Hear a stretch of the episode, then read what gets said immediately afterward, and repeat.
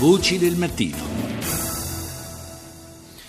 Parliamo delle elezioni presidenziali in Austria, si è celebrato ieri il primo turno eh, con un risultato abbastanza clamoroso, ne parliamo in collegamento da Vienna con Luise Hahn, giornalista del Courier. Buongiorno. Buongiorno.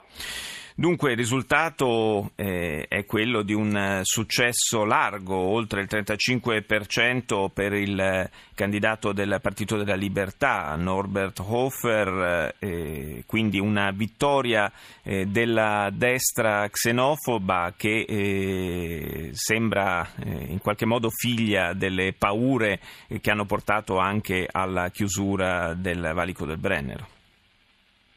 Ma è la prima volta nella seconda Repubblica austriaca che i, più, i due grandi partiti, eh, i socialdemocratici e i democristiani, non hanno il, un loro candidato nel ballottaggio che si svolgerà il 22 maggio.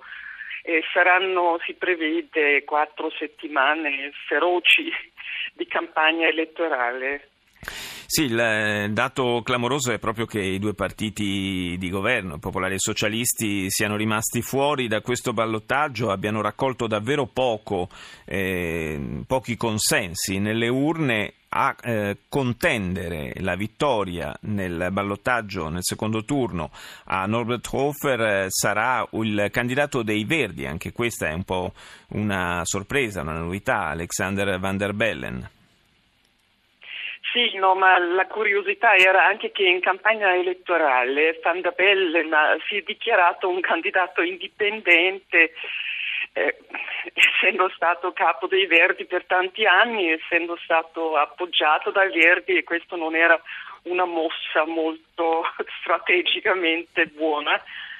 E, Comunque tanti esperti analizzano questo risultato di ieri sera come in prima linea protesta contro i partiti di governo e non come, come successo sconvolgente per il partito liberale o della libertà.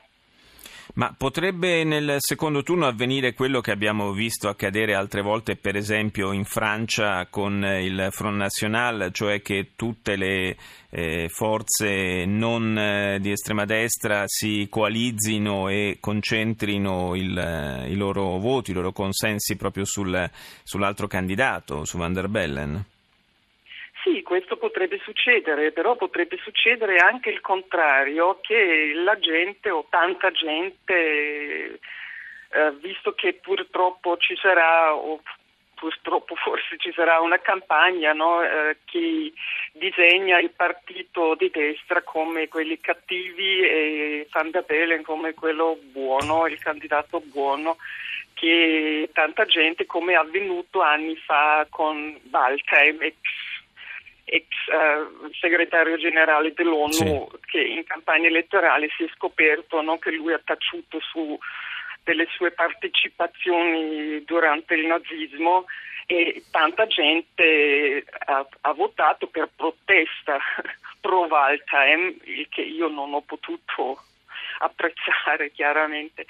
Eh, tanti hanno fatto così eh, dicendo o pensando ma noi non ci facciamo prescrivere dall'esterno, dall'estero eh, come dobbiamo votare.